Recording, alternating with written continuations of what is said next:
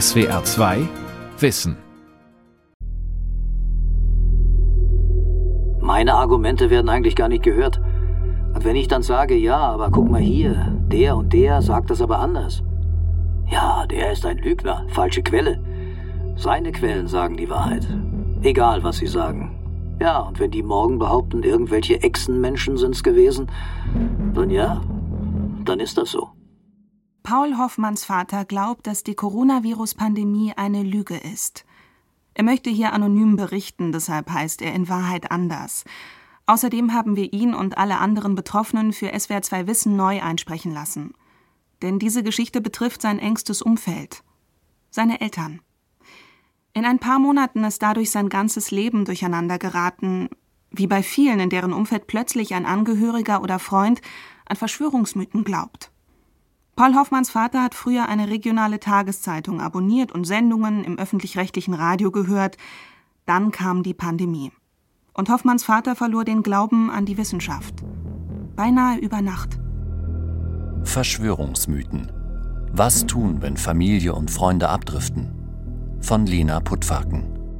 Wer sollte uns da irgendetwas Böses wollen oder der Bevölkerung? Und ja auch, dass ein Herr Gates uns alle zwangsimpfen oder chippen will. Ja, sorry, das macht alles keinen Sinn. Aber mit Gegenargumenten oder Logik erreicht Paul Hoffmann seinen Vater nicht mehr. Im Gegenteil, sein Vater liefert dann nur noch mehr Gründe, warum seine Behauptungen wahr sein müssen. Und dann schrieb er mir hinterher, ja, also solange wir da so fundamental abweichende Ansichten hätten, wäre es wohl besser, wenn wir uns irgendwie nicht sehen oder da erstmal auseinanderbleiben. Und das fand ich wirklich krass. Weil eigentlich hatten wir immer ein ganz gutes Verhältnis und haben eigentlich über vieles oder eigentlich über alles gesprochen. Paul Hoffmanns Geschichte ist alles andere als ein Einzelfall. Seit dem Beginn der Corona-Pandemie sind Verschwörungsmythen viel präsenter geworden. In den Medien, aber auch im Leben sehr vieler Menschen. Bekannte schicken Links zu dubiosen Videos. Beim Familienessen fallen Sätze, die eine Verschwörung der Mächtigen andeuten. Das bestätigt Sabine Rieder, Geschäftsführerin der Sekteninfo Nordrhein-Westfalen. Der Verein berät Menschen, deren Angehörige zum Beispiel in Sekten hineingeraten sind oder Verschwörungsmythen verbreiten. 10% unserer Beratungsfälle waren rein die Thematik Verschwörungstheorien.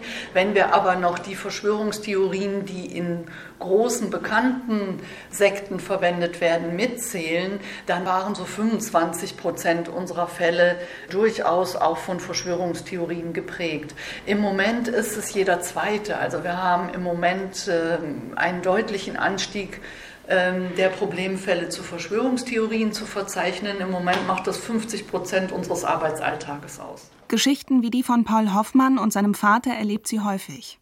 Es passiert immer wieder, dass Angehörige scheinbar plötzlich anfangen, Verschwörungsmythen zu verbreiten. Vorher gab es keine Hinweise darauf.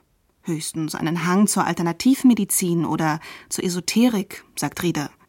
Die Ratsuchenden fragen meistens, wie kann ich meinen Angehörigen helfen? Dahinter steckt schon so der Wunsch, von der Beratungsstelle so ein Stichwort zu bekommen oder ein Zauberwort, dass man denjenigen wieder umdrehen kann oder dass dieserjenige wieder so ist wie früher und normal reagiert. Das können wir natürlich nicht bieten. Wie und ob Angehörige den Verschwörungsgläubigen helfen können, hängt sehr vom einzelnen konkreten Fall ab. Und der Zeitpunkt spielt eine Rolle. Wenn man zum Beispiel im Umfeld mitbekommt, dass jemand erst anfängt, sich mit verschwörungsmythischen Aussagen zu beschäftigen, kann man sie oder ihn etwa unterstützen, diese Aussagen zu überprüfen. Dann machen Faktenchecks noch Sinn, indem man vielleicht sagt, Mensch, wer hat dir das denn gesagt? Welche Quelle benutzt du denn? Oder überleg doch mal, ja sagen wir mal, du hättest jetzt recht, was bringt das überhaupt? Oder mal nur angenommen, ich hätte jetzt recht, ich sage, das ist nicht so. Wie können wir da für die ein oder andere Sache Belege finden? Es ist schon wichtig, dass derjenige selber den Lösungsweg findet. Wenn die Person sich aber schon länger mit Verschwörungsmythen beschäftigt, hilft es meistens eher, mit ihr über die Gefühle zu sprechen, die damit verbunden sind. Das ist auch die Strategie von Sabine Rieder in den Beratungsgesprächen. Wir versuchen dann zunächst mal, den Betroffenen ernst zu nehmen und sehr genau nachzufragen, um was für eine Person es sich handelt und was für Ängste dahinter stecken, und raten auch, diese Person ernst zu nehmen, die Ängste ernst zu nehmen und auf diesem Wege Einfluss auf die Person zu nehmen. Verschwörungsmythos, Verschwörungserzählung oder doch einfach Verschwörungstheorie. Jeder dieser Begriffe scheint dasselbe zu meinen, aber so ist es nicht. Verschwörungstheorie ist der geläufigste.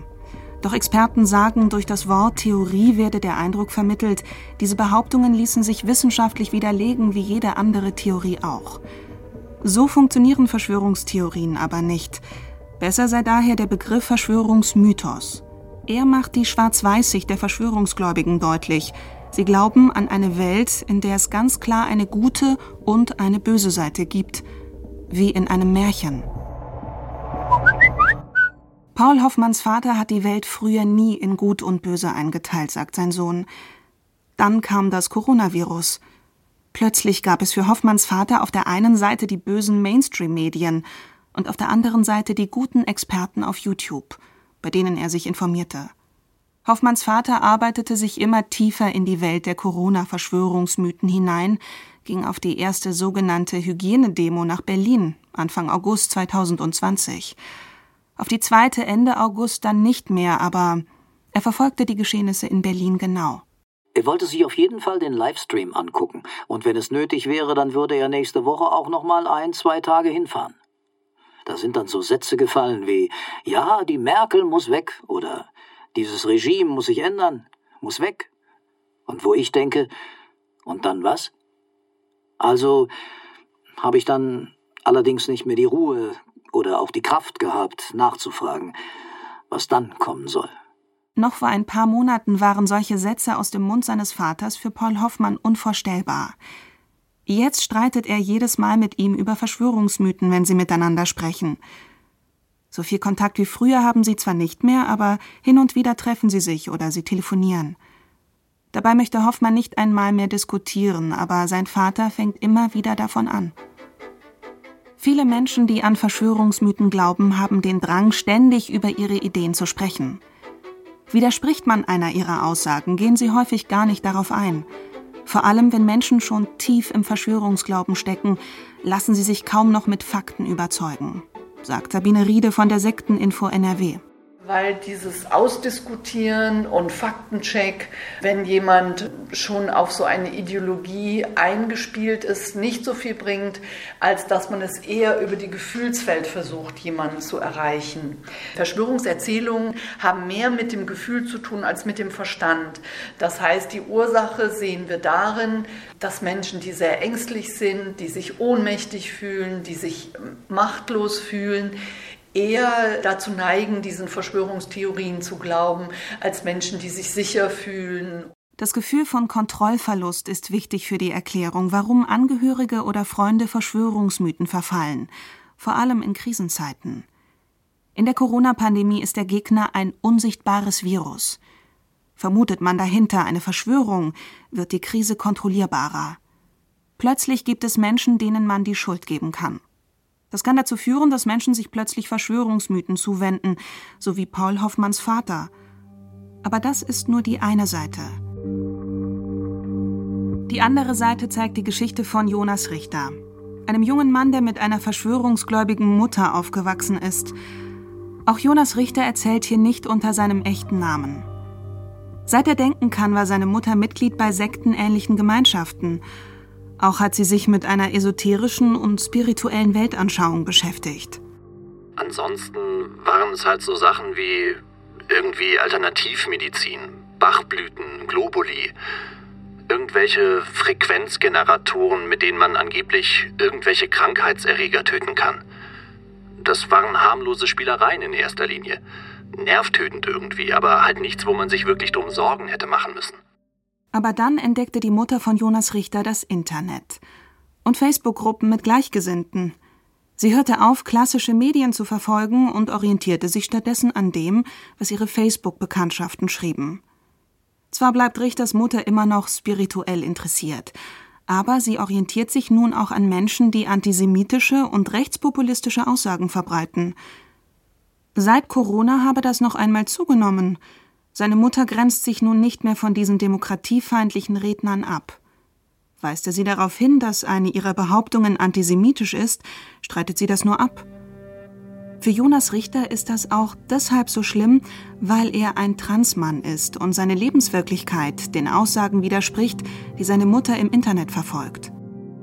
Und wenn erzählt wird, ja, man muss halt von innen dann versuchen, ins System zu kommen und das System von innen zu verändern, ja, man sitzt da so ein bisschen hilflos davor und versucht das irgendwie zu erklären und versucht irgendwie darauf hinzuweisen, wie menschenfeindlich das ist. Erst seit der Corona-Pandemie kommt seine Mutter regelmäßig in Kontakt mit rechtspopulistischen Aussagen und stimmt ihnen zu. Und das, obwohl es vermeintlich harmlos angefangen hat. Mit Alternativmedizin und Esoterik. Empirisch ist es schon so, dass der Glaube an Verschwörungen und eben ja die Bevorzugung von sogenannten alternativen Verfahren extrem stark zusammenhängen. Wir haben dazu vor ein paar Jahren schon eine Studienreihe durchgeführt und da konnte man diesen Zusammenhang eindeutig sehen. Das sagt die Psychologin Pia Lamberti, die an der Universität Mainz zu Verschwörungsmythen forscht. Für die Recherche zu ihrem 2020 erschienenen Buch Fake Facts hat sie eine Esoterikmesse besucht. Und da wurden nicht nur Edelsteine gegen Krebs verkauft, sondern es war auch tatsächlich so, dass da Ärzte gesprochen haben, die wirklich Impfverschwörungen propagiert haben, die Ärzte, die wirklich eine Praxis haben, muss man dazu sagen, und aber auch rassistische Inhalte, also gegen Geflüchtete gehetzt haben, homophobe Inhalte verbreitet haben. Also da gibt es schon Berührungspunkte und wenig Abgrenzung und das ist auch kein neues Phänomen. Ob ein Freund oder Familienmitglied in Verschwörungswelten abdriftet, ganz grundsätzlich ist dafür vor allem entscheidend, wie stark die persönliche Tendenz dazu ausgeprägt ist. Das wird in der Forschung Verschwörungsmentalität genannt und bedeutet, jemand tendiert dazu, misstrauisch gegenüber Mächtigen zu sein. Diese Verschwörungsmentalität ist keine Ja- oder Nein-Frage, sondern jemand kann eine stärkere oder schwächere Verschwörungsmentalität haben. Die Mitte-Studie 2019 der Friedrich-Ebert-Stiftung hat ergeben, über 40% der Deutschen neigen zu einer solchen Verschwörungsmentalität. Das heißt natürlich nicht, dass 40% der Deutschen an Verschwörungsmythen glauben, aber sie sind grundsätzlich empfänglicher dafür. Es ist wichtig, sich klarzumachen, dass das ein Phänomen ist, das finden sich in allen Gesellschaftsschichten. Da ist keine Gruppe vor immun. Trotzdem gibt es Faktoren, die hier eine Rolle spielen. Männer glauben zum Beispiel stärker an Verschwörungen als Frauen. Da ist das stärker ausgeprägt. Das zeigen mittlerweile verschiedene Studien für Deutschland. Und noch etwas spielt eine Rolle, ob jemand abdriftet, so Pia Lamberti. Und dann ist noch ein wichtiger Punkt, dass man den Verschwörungsglauben stärker findet bei Menschen, die sich als politisch rechts verordnen, in der Selbstdarstellung so. Das ist ein Effekt, den findet man für Deutschland, dass zum Beispiel Menschen, die rechtspopulistische, rechtsextreme Parteien wählen, stärker an Verschwörungen glauben. Das finden wir in den USA so oder auch zum Beispiel jetzt in Großbritannien, wenn man sich mal die Wähler anschaut beim Brexit. Außerdem spielt die sogenannte Mustererkennung eine Rolle. Also das Phänomen, Muster zu erkennen, wo vielleicht gar keine sind. So gab es 2017 eine Studie, bei der Versuchspersonen abstrakte Gemälde betrachten sollten, die völlig chaotisch und unstrukturiert waren. Wer trotzdem Muster in diesen Gemälden erkannte, tendierte auch stärker dazu, an Verschwörungen zu glauben. Und auch das Bedürfnis, aus einer Menge herauszustechen, befördert den Verschwörungsglauben. Genauso wie das Gefühl, sich über Verschwörungsmythen selbst aufwerten zu können. Das haben sich auch in verschiedenen Studien gezeigt, dass Narzissmus hier eine Rolle spielt. Und beim Narzissmus ist es ja so, dass diese Person ein sogenanntes grandioses Selbst hat. Das heißt, sie findet sich selber unglaublich gut. Das ist aber sehr fragil. Das heißt, sie braucht permanent Bestätigung von außen. Und das erklärt ja vielleicht schon mal so ein bisschen, warum Verschwörungsgläubige oft sehr lautstark sind, darin ihre Inhalte zu verkünden, weil sie eben diese Rückmeldungen benötigen aus einer psychologischen Sicht. Viele Faktoren können also dazu führen, dass ein Angehöriger oder eine Freundin beginnt, an Verschwörungsmythen zu glauben. Sie kommen häufig in Umbruchszeiten auf, also dann, wenn Menschen nach Sicherheit suchen. Das kann in Krisenzeiten sein, wie der Corona-Pandemie, die viele Bürgerinnen und Bürger verunsichert. Und auch Umbrüche in der Art, wie die Gesellschaft miteinander kommuniziert, befördern die Verbreitung von Verschwörungsmythen. Früher trug die Erfindung des Buchdrucks dazu bei. Und heute ist es das Internet, das Verschwörungsmythen einen ganz neuen Verbreitungsweg gibt.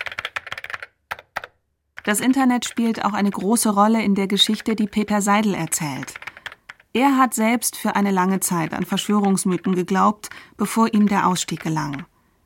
Wie alle, die über sich selbst sprechen, tritt auch er hier nicht unter seinem echten Namen auf.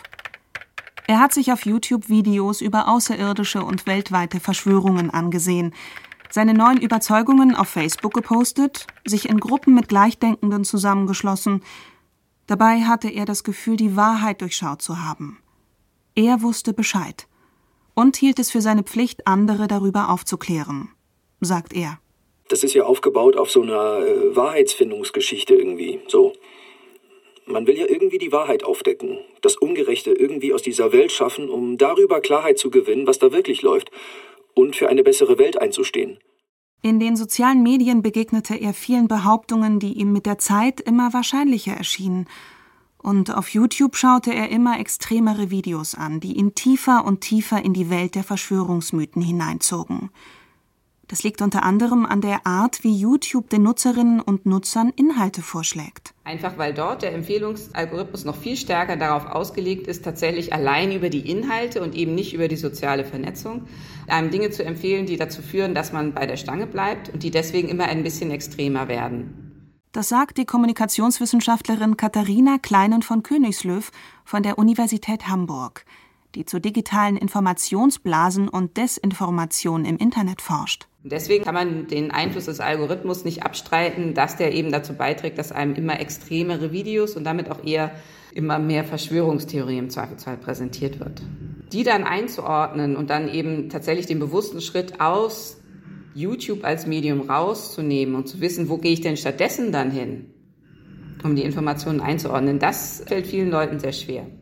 In anderen sozialen Medien geht es vielmehr darum, mit wem sind wir befreundet? Von wem klicken wir Links an? Da wirken Algorithmen dann nur noch verstärkend. So hat Peter Seidel sich selbst entschieden, bestimmten Verschwörungsgruppen auf Facebook beizutreten. Der Algorithmus hat ihm dann weitere ähnliche Gruppen angezeigt und Menschen als Freunde vorgeschlagen, die ebenfalls in diesen Gruppen aktiv sind. Eine neue Quelle für Verschwörungsmythen sind spätestens seit der Corona-Pandemie Messenger-Dienste wie WhatsApp und Telegram, sagt Psychologin Pia Lamberti. Da können Leute einfach posten, was sie wollen und nutzen das natürlich dann auch für sich. Also man hat dann beispielsweise so Beiträge wie, ja, auf YouTube kann ich ja nicht alles sagen, aber hier bei unserem Telegram-Channel, da erzähle ich euch alles das, was ihr wissen müsst. Das heißt, man nutzt das auch nochmal gezielt zur Inszenierung. Außerdem tauchen diese Kanäle zwischen privaten Chats mit Freunden auf. Das vermittelt, hier sind wir unter uns, hier sprechen wir ganz persönlich. Und solche Nachrichten erscheinen dann sofort glaubwürdiger. Steckt man erst einmal richtig tief im Verschwörungsglauben, ist es nicht einfach, den Weg rauszufinden. Peter Seidel hat irgendwann selbst erkannt, so kann es nicht weitergehen. Es ist der Morgen, an dem man dann vorm Spiegel steht und sich denkt so, ja, ist das, also sag mal, glaubst du das wirklich jetzt so? Alles so? Willst du das wirklich irgendwie dein Leben lang so mit dir rumschleppen? Schon vorher gab es ein paar Momente, in denen er zweifelte. Aber erst an diesem Morgen vor dem Spiegel gelang es ihm, sich vorzunehmen, jetzt ändere ich mein Leben. Einfach war das für ihn nicht. Er brach den Kontakt zu den Facebook-Freunden ab, antwortete nicht mehr auf ihre Nachrichten, informierte sich wieder bei journalistischen Medien und nicht mehr in den sozialen Netzwerken. Es ist nicht einfach am Anfang, wenn die Videos an der Seite wieder bei den Vorschlägen bei YouTube aufploppen, dann zu sagen, so, nee, nicht anklicken. Also, weil es bringt nichts. Es wird wieder darauf hinauslaufen, dass ich nicht eigentlich darüber entscheide, was mit meinem Leben passiert, sondern es andere tun. Hilfe von außen hatte Peter Seidel am Anfang nicht. Zwar hatten ihn Freunde ab und zu angesprochen auf die Dinge, die er auf Facebook teilte. Den Ausstieg schaffte er aber erst, als er es selbst wollte. Und indem er begann, sich viel mit psychologischer Forschung über Verschwörungsmythen zu beschäftigen. Das hat mir auch nochmal so den letzten Schwung gegeben, weil ich habe mich ziemlich allein gefühlt, so ein bisschen verloren. Ich musste meinen eigenen Arsch da irgendwie selber rausziehen. Ich habe keinen gehabt, der mir da irgendwie geholfen hat oder der gesagt hat, so, hier lang bitte. Und das hat auch irgendwann Grenzen. Dann wandte er sich an eine Beratungsstelle, die ihm half, den Weg aus dem Verschwörungsglauben hinauszufinden. Auch das war seine eigene Idee. Er kümmerte sich selbst darum. Die Beratungsstelle bestärkte ihn in seinem Weg und warnte ihn davor, sich durch die Corona-Pandemie nicht wieder in die Verschwörungswelt hineinzubegeben.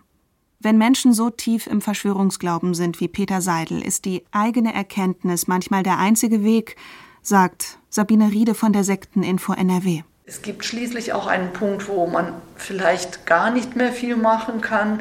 Dann muss man Kontakt halten und möglichst das Thema vermeiden, um Streit zu vermeiden, und muss eigentlich auf den Tag X warten, wo derjenige selber, und das ist nicht so unwahrscheinlich, selber merkt, irgendwie macht mich das kaputt. In dieser Situation können Angehörige nicht viel tun, außer abwarten und den Kontakt aufrechterhalten. Manchmal sind sie die letzten Anknüpfungspunkte an die Realität außerhalb der Verschwörungsmythen. Vielleicht sucht der Verschwörungsgläubige dann eines Tages nach einem Ausweg, und dabei braucht er Hilfe und wendet sich dafür an den Angehörigen. Dann kann man sagen, ich bin für dich da. Wenn man selber denkt, ich fühle mich hilflos, kann man eine Beratungsstelle anrufen, wie unsere Stelle. Und dann wird man da sicherlich auch Unterstützung finden durch Gesprächstipps, vielleicht auch, wenn es nötig ist, durch eine juristische Hilfe. Es gibt aber auch Situationen, in denen Menschen scheinbar plötzlich anfangen, Verschwörungsmythen zu erzählen. Zum Beispiel breitet der Onkel auf einer Familienfeier plötzlich krude Theorien über Impfungen und das Coronavirus aus. Aber ist es wirklich sinnvoll, in diesem Moment dagegen zu halten und die Familienfeier mit einer Diskussion zu stören? Im privaten Umfeld wäre mein Ansatz empathisch im Umgang, aber klar in der Haltung. Meint, es bringt jetzt nichts, die Person zu beschimpfen oder sich über sie lustig zu machen, wie dumm sie denn wäre, dass sie diesen Inhalten folgt. Das ist in der Regel kontraproduktiv, dann macht die Person eher zu, sondern dass man versucht, schon irgendwie auf Augenhöhe miteinander zu sprechen, nicht zu belehrend wirkt. Aber klar ist in der Haltung, das heißt, wenn man merkt, da sind antisemitische Inhalte, da sind rassistische Inhalte, da wird gegen die Demokratie gehetzt, dass man schon sagt, hier du, das ist eine Grenze, die für mich überschritten wird, da geht's nicht weiter, das geht so für mich nicht. Für ein Gespräch ist auch der richtige Zeitpunkt entscheidend. Und auch, dass man sich darauf vorbereitet. Das sagt Martin Heyer, Coach und Gesprächstrainer, der Seminare über die Kommunikation mit Verschwörungsgläubigen gibt. Das Wichtigste ist, finde ich, immer, dass man sich bewusst wird, was man eigentlich für ein Ziel hat, wenn man mit denen redet. Ich treffe ganz oft auf Leute, die sagen, und ich sage denen so viele Fakten und ich erkläre denen, wie sehr sie Unrecht haben, und die glauben mir immer noch nicht. Und ich glaube, das ist eine Haltung, die ist geradezu programmiert, dass man dann hinterher unzufrieden ist mit der Interaktion. Dieses Ziel kann ganz unterschiedlich sein. Beispielsweise eben klar Haltung zeigen, wenn antisemitische oder rechtsextreme Aussagen fallen. Oder eben verstehen, was mein Verwandter mit seinen Behauptungen beabsichtigt. Hinter den behaupteten Fakten liegen eigentlich immer Bedürfnisse, Ängste und so weiter. Das heißt, wenn wir wirklich in ein Gespräch kommen können über das, was bewegt dich, was sind deine Werte, was sind deine Bedürfnisse, was sind deine Ängste, und umgekehrt das Gleiche auch über sich selber sagt, dann besteht eine Möglichkeit, irgendeine Form von Verständigung herzustellen. Und man verfestigt vor allem nicht diese Vorstellung, die sind alle gegen mich und ich muss mich dagegen zur Wehr setzen. In seinen Seminaren empfiehlt Heyer, sich selbst auch zu öffnen. Nicht nur den anderen nach seinen Ängsten zu fragen, sondern darüber zu sprechen, welche Gefühle zum Beispiel die Corona-Pandemie bei einem persönlich auslösen. In keinem Fall sollte ein Verschwörungsgläubiger ohne Vorbereitung mit Gegenargumenten überfallen werden. Dann gerät er schnell in eine Verteidigungshaltung und es ist unwahrscheinlich, dass er sich die Argumente überhaupt anhört. Besser ist es, den Betroffenen Gesprächsangebote zu machen. Zum Beispiel ihnen einen Link zu einem Podcast zu schicken, der über Verschwörungsmythen aufklärt, oder zu einem Artikel. Und zu sagen, wenn du mal darüber sprechen möchtest, bin ich da. Und es spielt auch eine Rolle, wie nah man dem Verschwörungsgläubigen steht, sagt Psychologin Pia Lamberti. je näher man der Person steht, desto eine größere Chance hat man. Also je besser die Beziehung ist, die man zueinander hat. Das heißt, wenn man was im Internet sieht, wird man die Person wahrscheinlich kaum überzeugen können. Aber wenn es der eigene Bruder ist, der Lebenspartner, hat man da schon Möglichkeiten. Manchmal lässt sich ein Kontaktabbruch nicht vermeiden. Aber dann können betroffene Angehörige zum Beispiel ganz klar sagen, ich kann im Moment nicht mehr mit dir sprechen, mich belastet so sehr, was du sagst. Manche Verschwörungsgläubige erreicht so eine Aussage. Sie überlegen sich, deshalb hat mein Freund den Kontakt zu mir abgebrochen. Und wer nicht mehr weiter weiß, kann sich Hilfe bei Beratungsangeboten suchen.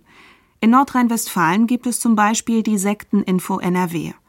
In Baden-Württemberg die Beratungsstelle Zebra. Aber nicht jedes Bundesland hat solche Anlaufstellen. Hier müsste mehr getan werden, findet Psychologin Pia Lamberti.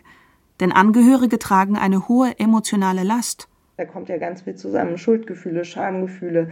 Das ist so eine starke emotionale Belastung für die Menschen. Die sehen ja auch, wie über eben Leute, die an sowas glauben, gesprochen wird. Und da sind so viele Emotionen, die zusammenkommen. Deswegen wünsche ich mir einfach sehr, dass es für diese Menschen mehr Anlaufstellen gibt, dass die auch einfach sehen, dass sie nicht alleine sind, weil das sind sie auf keinen Fall.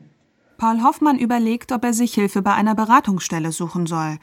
Denn er selbst weiß nicht, wie er mit seinem Vater umgehen soll. Noch immer enden die meisten Gespräche damit, dass sie über Verschwörungsmythen diskutieren. Ich habe weder eine Ahnung, wie ich ihn da zurückholen könnte, dass er sagt, oh ja, warte mal, vielleicht denke ich doch nochmal drüber nach. Oder, ja, okay, vielleicht einigen wir uns irgendwo in der Mitte.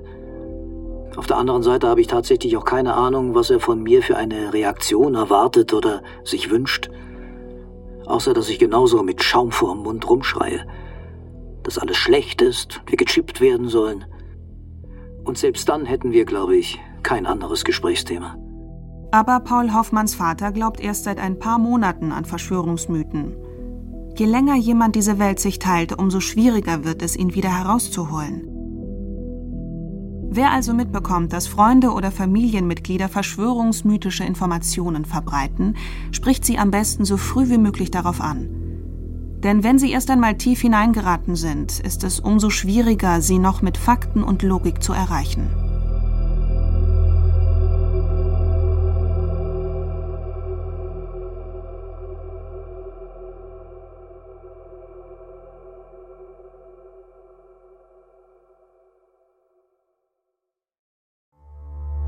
SWR 2 Wissen.